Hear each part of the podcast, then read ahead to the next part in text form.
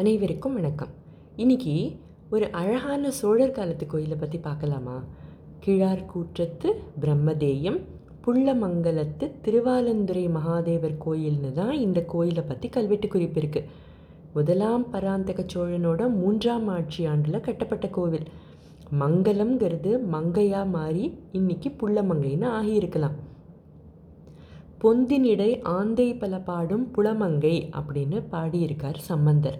செழுமையான மலர் கொத்துக்களோட சந்தனத்தையும் கொண்டு வரும் காவிரியோட கரை மேல் மர பொந்துகளில் வாழும் ஆந்தைகள் பாடும் திருப்புள்ளமங்கையில் இருக்கிற ஆலந்துரை மகாதேவர் இன்னைக்கு பிரம்மபுரீஸ்வரராக இருக்கார்.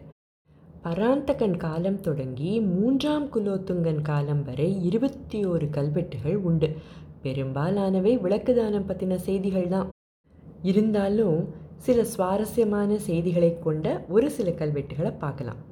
தொள்ளாயிரத்தி முப்பத்தி மூணில் பராந்தக சோழன் காலத்தில் கோயிலில் திமிலை அப்படிங்கிற இசைக்கருவியை இசைக்கும் கலைஞர்களுக்கு இந்த ஊர் சபையார் ஸ்ரீகண்டமங்கலத்து கிழார் அப்படிங்கிற இடத்துல நில கொடை கொடுத்தாங்களாம்.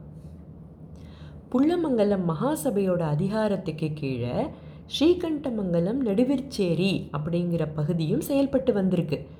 அங்கு வாழ்ந்த மத்தியஸ்தன் திருவெண்காட்டடிகள் என்பவனும் அவன் தம்பிமாரும் காணியா பெற்றிருந்த நிலத்தை பற்றி அரசு அதிகாரியான சுந்தரச்சோழ முத்தரையர் கணக்கு கேட்டப்போ கொடுக்க மாட்டேன்னு சொல்லி மறுத்தாங்களாம். இப்படி செஞ்சதுக்கு நிலத்தை அவங்கக்கிட்டேருந்து எடுத்துக்கிட்டு நடுவிற்சேரி சபையார் விலை கொடுத்து வாங்கி கோவிலுக்கு தானமாக கொடுத்துருக்காங்க. அடுத்து புள்ளமங்கலத்து மகாதேவர் கோயிலில் காவல் பணியில் இருந்த பொன்னி நாட்டாழ்வானும் வானராய போயனும் சண்டை போட்டுக்கிட்டாங்களாம். அந்த சண்டையில் வானராய போயன் விட்ட அம்பு பொன்னி நாட்டாழ்வானோட மகன் குப்பை பெருமாள் மேலே பட்டதால் அவன் இறந்து போனானான் இது ஒரு விபத்து அப்படின்னாலும் கொலை செய்தவன் கோயிலில் விளக்கெரிக்க சபையார் ஆணையிட்டாங்களாம். அவனும் சாவாமூவா பேராடுகளை சிவபிராமணர்கள் கிட்ட ஒப்படைச்சு குப்பப்பெருமாள் நினைவாக விளக்கரிக்க ஏற்பாடு செஞ்சானாம்.